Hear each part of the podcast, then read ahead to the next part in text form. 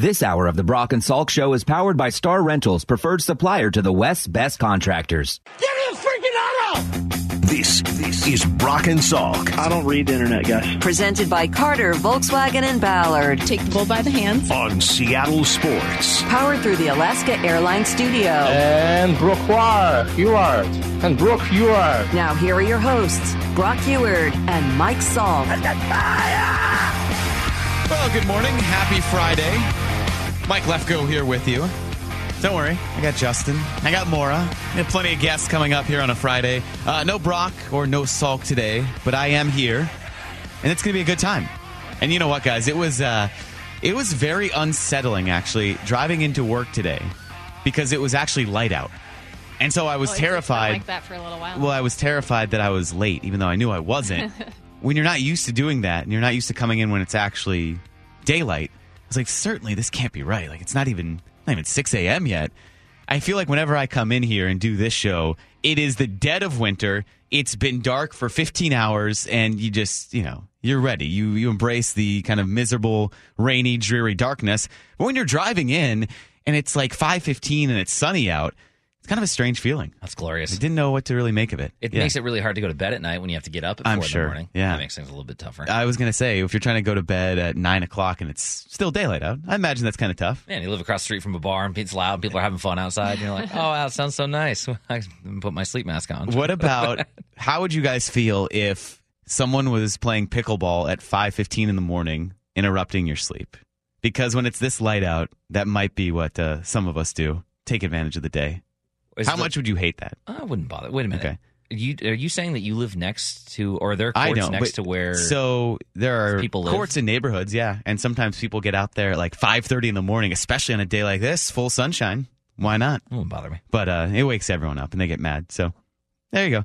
That's the uh, the perks and the downside of it being sunny out. But yeah, a, a strange feeling coming in here, um, especially because the Mariners had a big win, which we weren't used to. So it was like, well, how do we all of a sudden reframe the discussion about this team? And fun that we Yeah. last night. I mean, I thought this was the show of complaining and uh, and annoyance and aggravation because the Mariners hadn't provided much reason to be happy. To be fair, so the fact that they get a, a ten to two win over the Yankees, it was almost a comical, like, yeah, of course. And I know Justin, you kind of summed it up in a way that, well, I don't want to put words in your mouth. How did how did you feel after that game? Uh, I mean, of course, I'm never going to complain about a win, but I'm going to complain. I'm going to complain about. A win. Yeah, I was like, I thought you complained about this win. Yeah, it's it's. I love it. It's it's great to see a lopsided score. You want to see a bunch of home runs. It's fun to see guys like Kolten Wong, you know, maybe get a little bit of of relief from the struggle that they've been in. But it doesn't feel. It, it felt like like you're watching a, a game where a quarterback throws a ton of yards for garbage time. Where it's like, okay, it's great that it still counts. I'll take it but I want to see a game where they show some resilience or some bounce back, where the team that they're playing, which is we've seen a lot, scores in the first two, three innings, and they fight back instead of roll over and die. That was that's something I still haven't seen enough of yet for me to really want to to jump on. Like, okay, some things are clicking and falling in the right place. Am I going to complain about a win? I, I can't say I'm not. No, I'm not going to be that person. But I want to see that kind of win more often than these lopsided 10 zeros because we've had a few of these this year. Yeah, it makes a lot of sense because the Mariners this year are 14 and 23 when their opponent scores first. That could be 14 and 23. 14 and 23. Just if it's one run, no matter what happens, if the Huh. opponent scores first, the Mariners are 14 and 23 Mm. this season. And they're also, it. right, exactly. Like one run, two runs, uh oh, this game's over. That's kind of the feeling the Mariners have given you this year. So I do get that. I understand that, all right, 10 runs, oh, you know, that's great. In that one game alone, it feels good. It's a fun win to talk about. But over the long term course of the season, and then trying to figure out the picture of the Mariners, we still don't know what this team is because that aspect, that clutch definition of who they were the past couple of seasons and why they made the playoffs last year, the close wins, the comeback wins, the games that it never felt like they were out of it, that really hasn't been there this season. So I do get what you're saying that in a way, and it didn't have to be yesterday, but in a way, you do want to see a win or a couple of wins where they prove that they can rally, where they are resilient, where they aren't 4 and 28 when trailing after the sixth inning. That's a stat I keep coming back to mm-hmm. because that's not the Mariners that we have gotten to know. And when Jerry No, Dipoto, that's when they would be at their best last year, yes, creating chaos. exactly, ball. right, yeah. Where's chaos ball? It's not here. It's more of just like, all right, roll out the baseball, not chaos ball. This is a linear ball, not a, not a chaotic Mariners defining ball. But what Jerry Dipoto was mentioning to Salk about that and it coming together and about people not being able to foresee this, I think that's true if the expectation had been that the Mariners in their core, their identity had continued. But that's what's been missing this year. The clutchness, the ability to pester pitchers, to get to them, to rattle teams, to come back. Even small things like the end of the Marlins series where the bases were loaded. Okay, well, that doesn't happen. It didn't pan out because it was a good catch. But things like that were different last year. Or the Angel series or the Ranger series, the one back here in Seattle in early May. All very close games. The Mariners only win one of those games. Last year, they were winning games like that in Texas. You know, they went down to Texas at the start of May and won two very close games So they had to come back in the ninth inning both times. One they won in the ninth, they took the lead. One they tied it in the ninth and won in extras, and that hasn't been there at all this year. So can that continue? Perhaps. Can the Mariners put up all this offense? Yes, but for them to truly get it to click, kind of what we've been saying. I think they have to find ways to win gritty, low scoring comeback wins, or else it's just not going to be a team that has it fully click for them. Yeah, and your pitching's giving it to you. They're keeping these games and these uh, scores low. Kirby gave you one of those outings together, like, and you just haven't been able to to dig it out. And Salk said it before. He called it the dead ass team, where it feels like they don't have any of that fire. And I don't know if I agree with that as much because you can't grade things like it's hard for us to grade things like effort when we don't we're not in the clubhouse we're not in the dugout not seeing it. But they don't look like they've rolled over and died. They don't have that look on their face of like this game's over. Let's just get us out of here.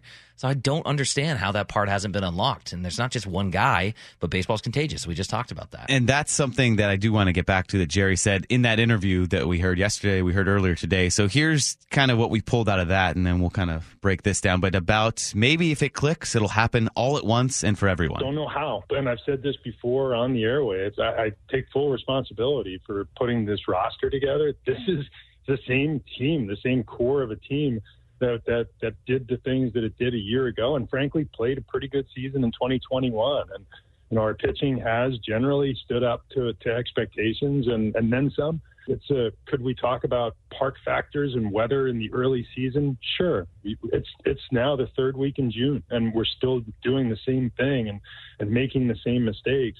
And at some point, we have to we have to collectively get back on track. And and I don't think it's going to be one player at a time. I really don't. I think this is going to be one of those things that is contagious.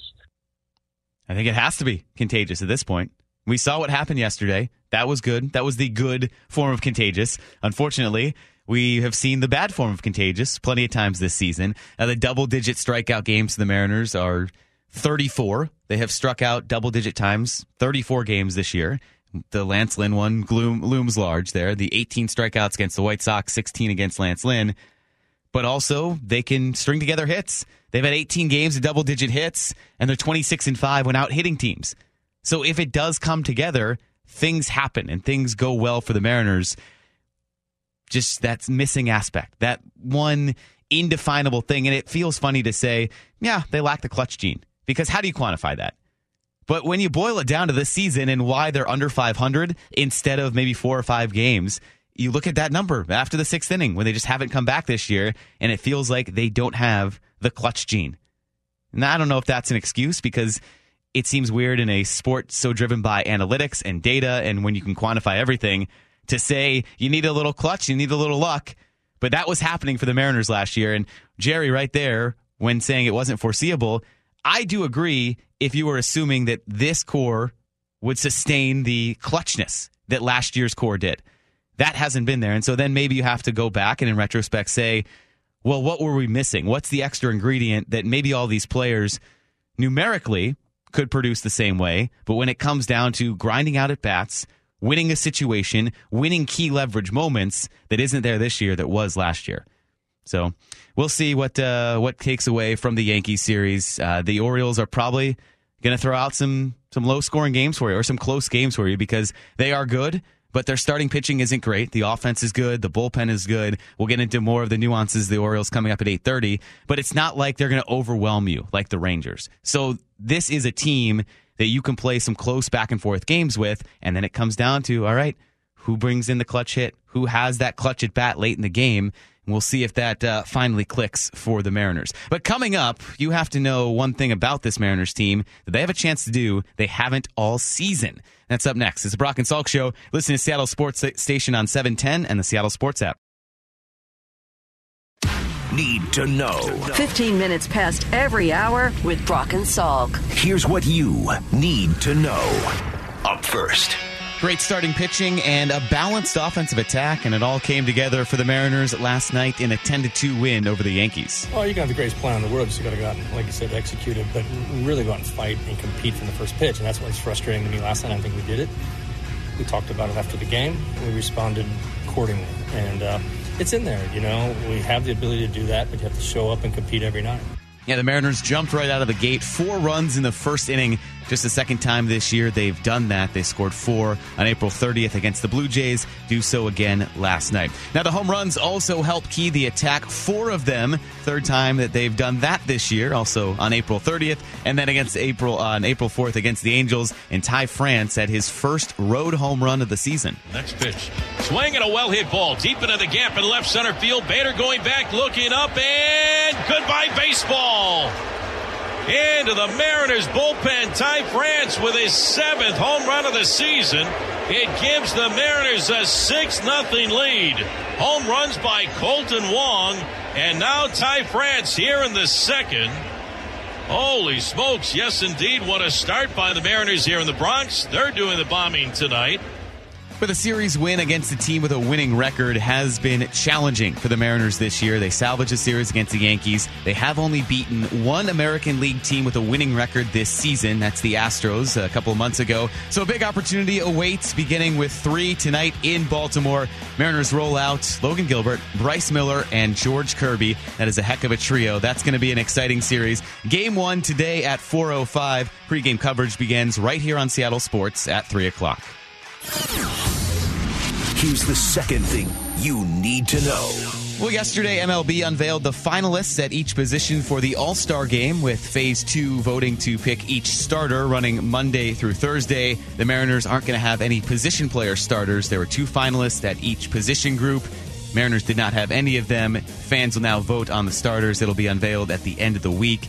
All you need to know is that the Rangers and Blue Jays have a finalist at nearly every position. Now, it doesn't mean the Mariners won't have any All Stars because you still have uh, the fan last man in vote and you still have managers that pick all of the pitchers. So, it seems pretty likely the Mariners will have uh, at least a pitcher or two. They will not have any position player starters, though. The top vote getters in each league were automatically named All Star Game starters. You'll see them out at T Mobile in a couple of weeks. a couple of, well, less than two weeks almost at this point. It is creeping up very, very closely. All Star Week just around the corner. So the top vote getter at each position Ronald Acuna Jr. for the National League and Shohei Ohtani in the American League. Acuna gets one of the outfield spots, while Ohtani will be the starting DH for the American League. Here's the third thing you need to know. And in the NBA last night, NBA Draft had the consensus favorite Victor Wembanyama going number one to the Spurs. With the first pick in the 2023 NBA Draft, the San Antonio Spurs select Victor Wembanyama from Nanterre, France. He is only 19 years old and is massive. I've seen heights listing him at anywhere from like seven two to seven four, maybe even a seven five out there. He has to duck into any entryway or any place he goes into.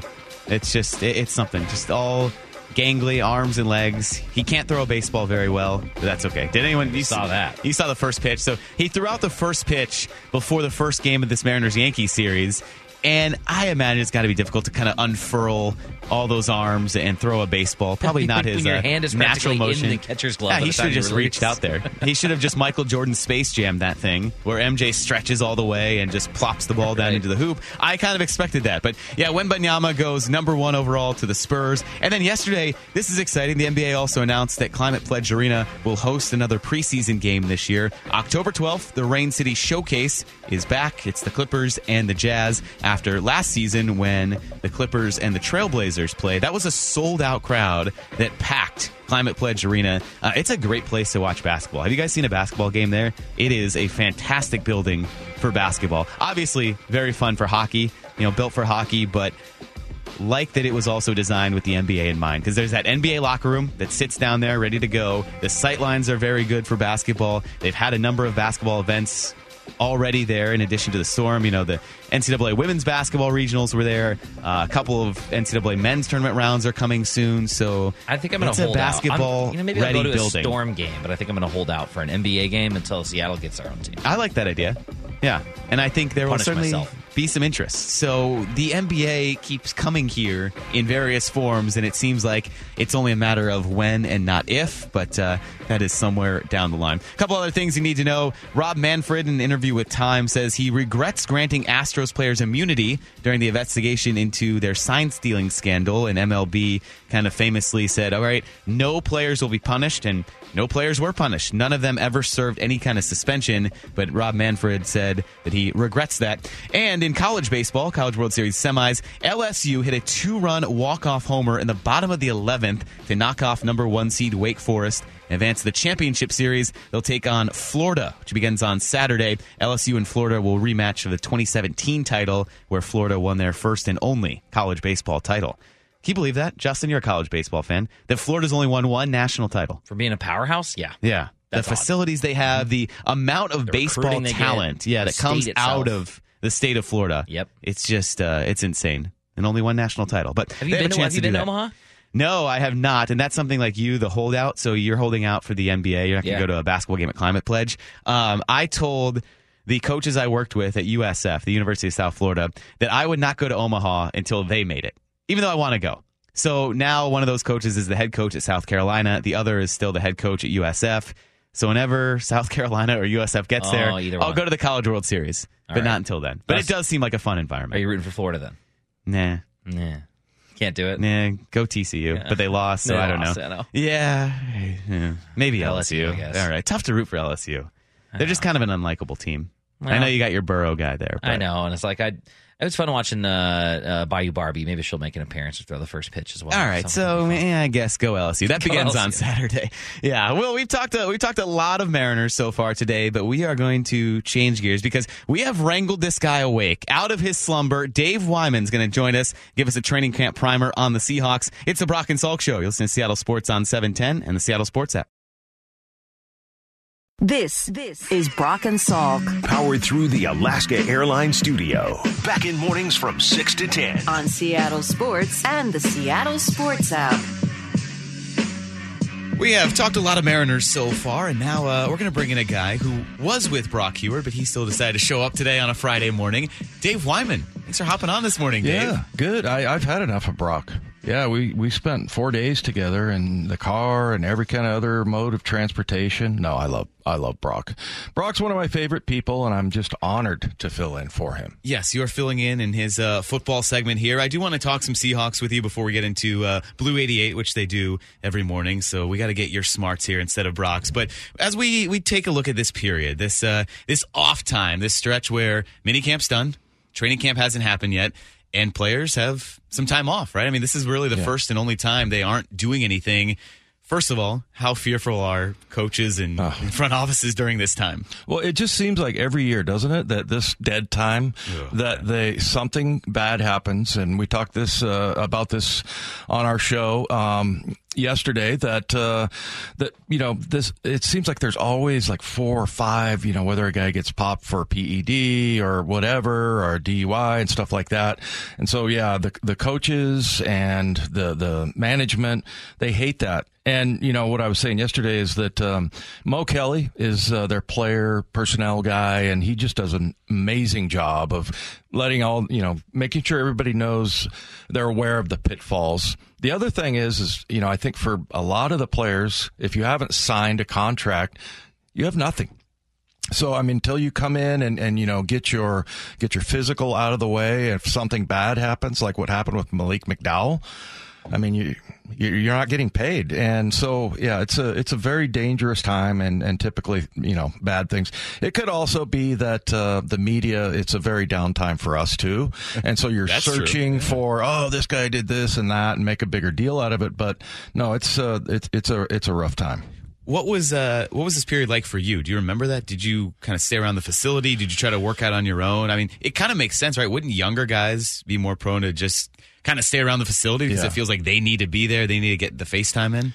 Especially now. I Yeah. mean, you've been down to the VMAC now, Mike. I mean, it's like a five star restaurant down there. Oh, I love eating there. Oh, well, you're all about the food. but yeah, my other people would be there to work out, but Mike would be there to eat. Uh, but no, I mean, it's just, they have everything down there. And, you know, I, I you, you, you don't want to, you know, you want to get some time away. But if you're sort of, once you get locked in for an NFL season, it's like, uh, it, it's miserable. Like, you know, you, you know that like I got six, seven months of something that's, that's really great and I love it, but it's also like I'm going to get locked in and I'm going to be really like a different person. So I don't know these days why you wouldn't.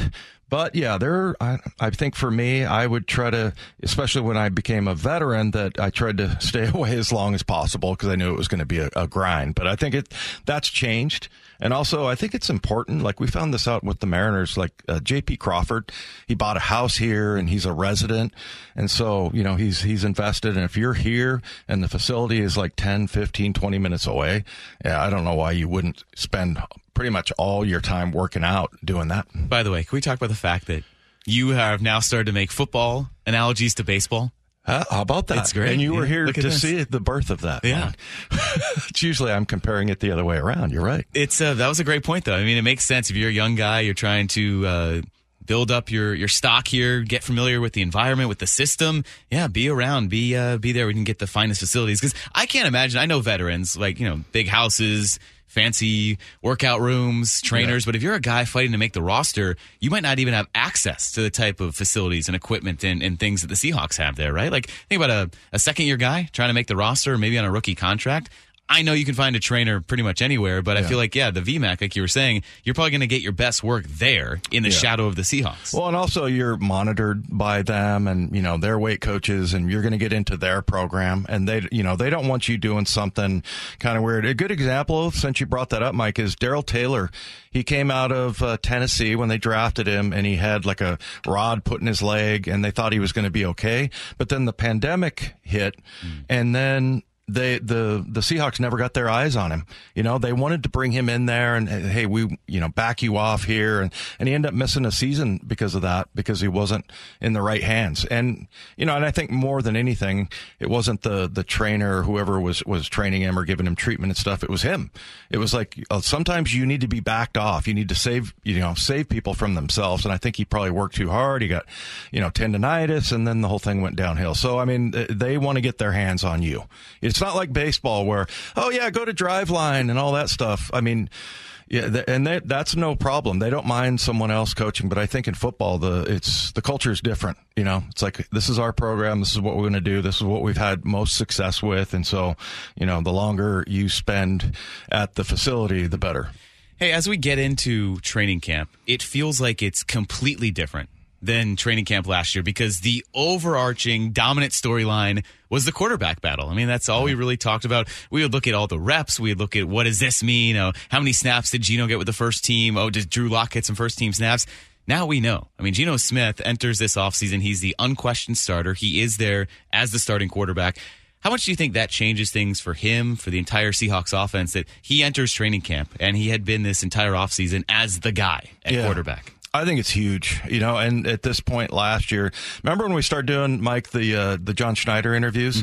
It was before March eighth, and that's when the trade happened with Russell. He's like, "Hey, up and you know, at this point last year, we knew our guy was Russell, and that was it." So, but it's yeah. And then at this point last year, um, you didn't know if it was going to be Drew Lock or, or Geno, and there, that was a legitimate race right there. They were really trying to find who was going to be the best. And now that Geno goes through, he's a Pro Bowler, highest completion percentage in the league, and he's coming back, and you know. I know that guys like Michael Jackson were the talk of camp and everything, but Geno from from what I understand, talking to John and you know listening to the coaches, they thought he just looked far and away better than than last year because he has that confidence. I and I've mentioned this a few times on our show, Mike, that um, you know once you're made the starter, there's sort of a responsibility and an obligation, and that's a good thing. You know, like when I when I was named that, I was like, okay, now I'm a starter, and there's a different standard, and I behave a different way, and it just it's more secure. It makes me, you know, I don't want to be in some kind of a battle with another player. Because you're putting a lot of energy and focus on that rather than what you're what you're doing. And now Geno's just entirely dialed in going into the season, so it's a huge advantage. Okay, I'm asking you this in June, but this is the time to talk about things, right? Because it's a dead time, and because uh, what else do we have to talk about? Like you said, nothing's going on. Yeah. So as we project what the Seahawks team could be, taking the assumption that you know Geno makes this leap now, second full season as a starter, all the pieces they have on offense, everything they're bringing in on defense, what do you think the expectations should be for this team? Well, uh, what they should be and what they are are I mean, or what people think they are. I mean, I think everybody assumes that okay, they're going to take that next step and everything. I, the only the only reason I would say maybe not, you know, maybe don't expect that is that you're still dealing with a bunch of really young players, you know, and a lot of what do we have like eight seven or eight contributors that were rookies last year. And, th- you know, coming back the second year, I think those guys are going to be, you know, so much, so much better. But you still have a lot of rookies and they're, they're going to play rookies. I mean, that's the sort of trend. So that's, that's the one thing I think that could hold them back. The other thing is, it's, you know, another uh, reference here, like the Mariners, yeah, you got Texas uh-huh. in your division and the Texas Rangers are killing it. You got the, the dreaded 49ers. You know, I thought the Cardinals and the, the Rams sort of took a step back, but, I, you know, the 49ers are still there looming with great coaching and, you know, great management and a really good roster. So, you know, that's, that's the one sad truth is that you have San Francisco in your division. And, and, and then the other one, yeah, it's, these are just my reasons of why you shouldn't be angry if they are, you know, they stumble a couple of times, but I do think the way the direction that this team's going right now, it feels like 2011, 12, where it's like you're getting guys like KJ Wright and Richard Sherman and Kam Chancellor. You just don't know it yet.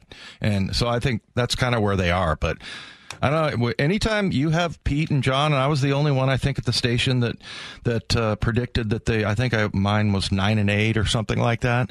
Um, I was the only one that thought they would have a winning record, and it's because of John Schneider and Pete Carroll. I think that just that gives you that should automatically give you like two or three extra wins. All right, well, let's uh, keep the football conversation going with uh, Blue 88. This is Brock and Salk's Blue 88. Blue 88! Blue 88! We take you to the field as Brock Huard breaks down three football questions as only he can. Now here's your hosts, Brock Huard and Mike Salk. We got uh, Wyman filling in here for Brock. Uh, Dave, we got three football questions for you. We're going to rapid fire about training camp because training camp is coming up. We have this dead time here. But as we start here, question number one Which position battle for you will be the most intriguing during training camp?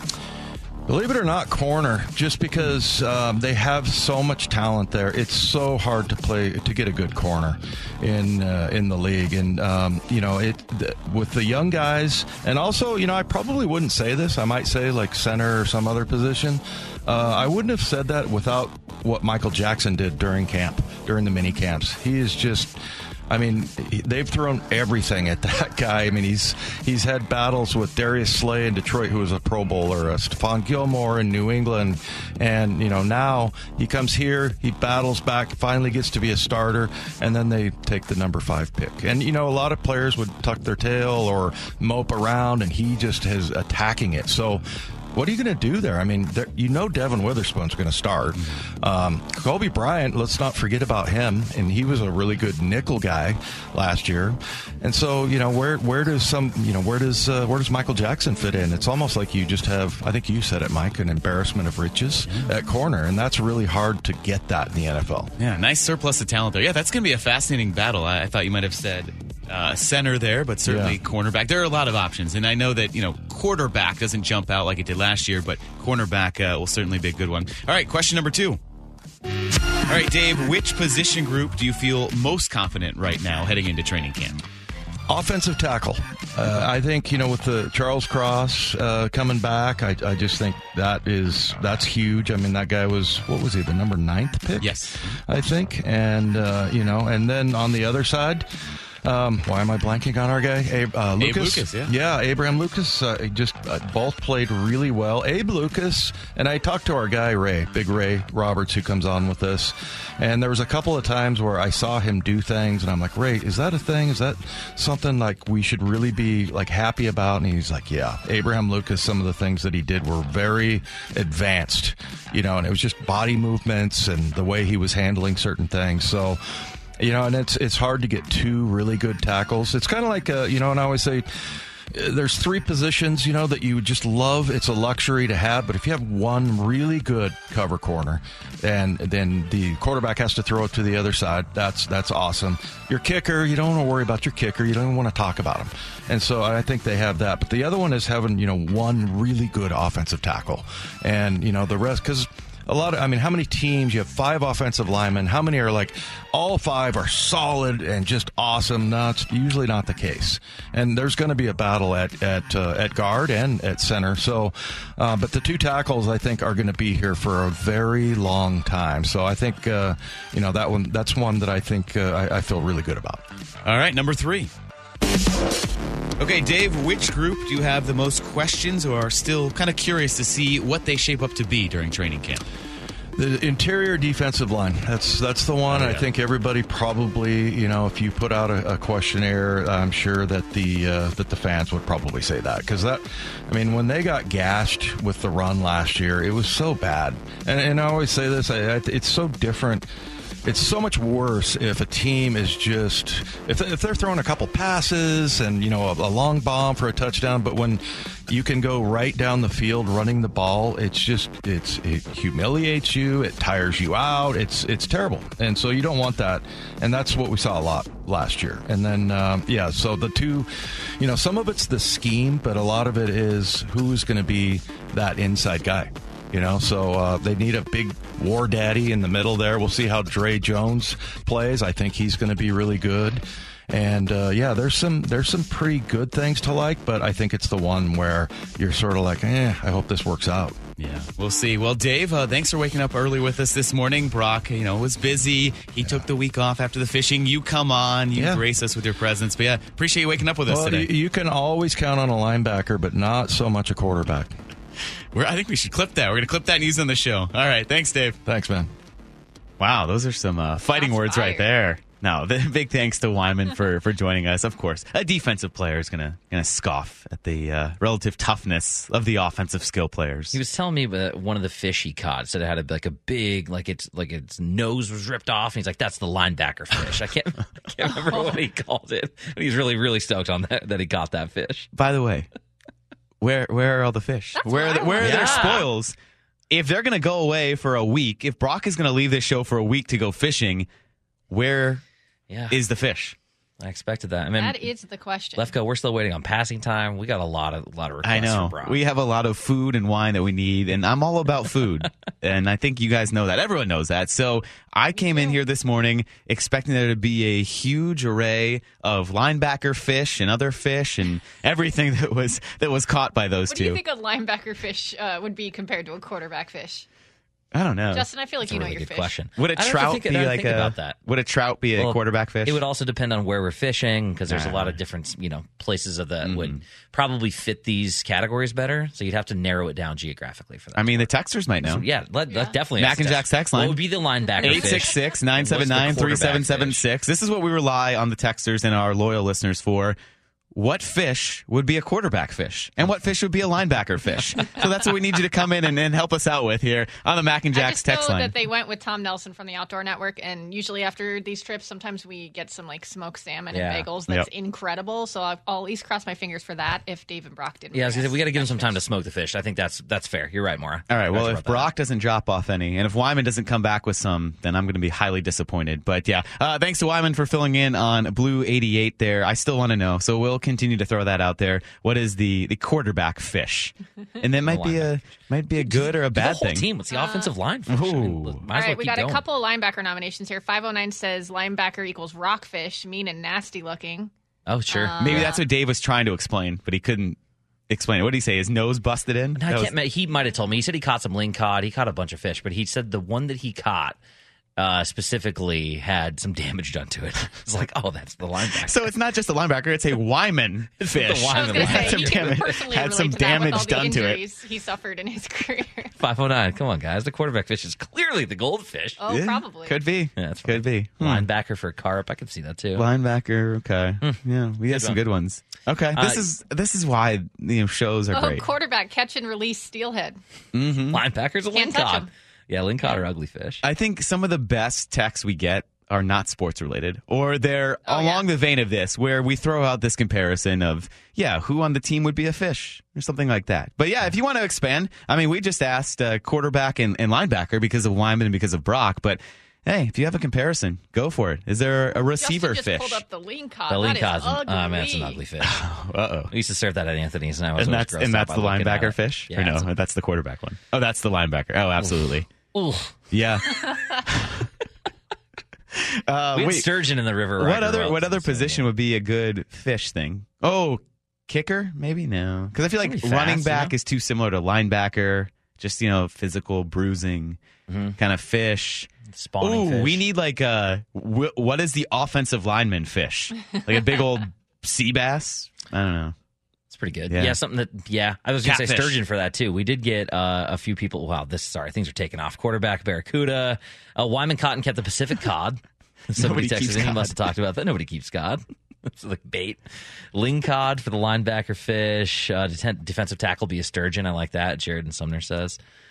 So, but yeah, we've we've we've opened up a whole can of worms. yeah. So while we get the answers rolling in there, and we appreciate all the ones coming in now, 866-979-3776 on the Mac and Jacks text line, uh, there was some more NFL news happening. And I say news in a way of, okay, it's news because we're at the end of June and nothing actually football is happening on the field for another month. So you get things like this where one person says something, someone else hears about it, they get asked about what that person said, and then a war of words escalates. And this is going to personally enrage Justin, so I have to get you Oh, settled great, in thanks. here. It involves the Kansas City Chiefs Oh, of course, yeah. Well, and the Cincinnati Bengals.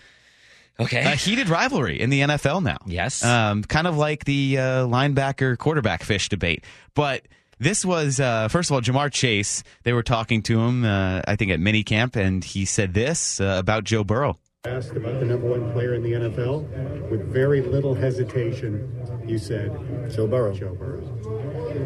Everybody knows that, yeah. That's easy. MVP. He said Pat. Who said Pat? Joe. Pat who? Love that. Love that out of You know, and, and, and nothing's wrong with that. With Ja'Marr Chase saying Joe No, Burrow's it's best his player in the NFL, it's his guy, it's his quarterback. He honestly might be one of the top two or three players in the NFL. Should have been on the cover of Madden. But It was uh, the Pat who then you that say, really oh, uh, yeah, yeah. Mahomes tweeted at him. I know. I think. I mean, and that's funny and clearly. I don't think he's serious. But then, well, to be fair, his name was Patrick, so I could see him being like Pat who, like I, it's fair, you know. but then Justin's favorite player and the man whose jersey he's soon to get, Travis Kelce, gross, took to it personally on the podcast course he does with his brother. So there, it's actually a good podcast. It's very entertaining. They're two insightful football minds, and they have a good back and forth banter because you know the brother dynamic. It's great, and sure. they've had some good guests on, but. He took it to the next level here, and Travis Kelce, not a fan of Ja'Marr Chase, saying Pat who. It is what it is, dog. Who doesn't love some good locker room banter, man? Shout out to Ja'Marr Chase for, you know, holding it down for his QB, but don't you ever disrespect Pat Mahomes now. If you want to talk your shit, talk your shit, pimp. Just better back it up. okay, by being the best wide receiver in the league, sure, he'll back it up. Get out of here, Travis Uh, Kelce. I don't, I Justin. Justin would love yeah, this one. I know this will get him riled up. Justin started fine. Was kind like, of yeah, mellow. sure, he's sticking up for he his was like, all right. He's like, wait, what? He just takes every possible opportunity he can. I mean, and I get that if Salk were here right now, he'd be like, "He's you. He's a look at me guy. He's the guy that would bring the giant fake check to Vegas." to which I would say, "Yes, Travis Kelce's probably very fun to hang out and party with." That doesn't mean I have to like his caricature of who he decides he wants to be any given day because he's a chameleon. Well, is of this only because he plays for the Chiefs? Let's be honest. I mean, maybe. Mhm. There maybe there's some part of that.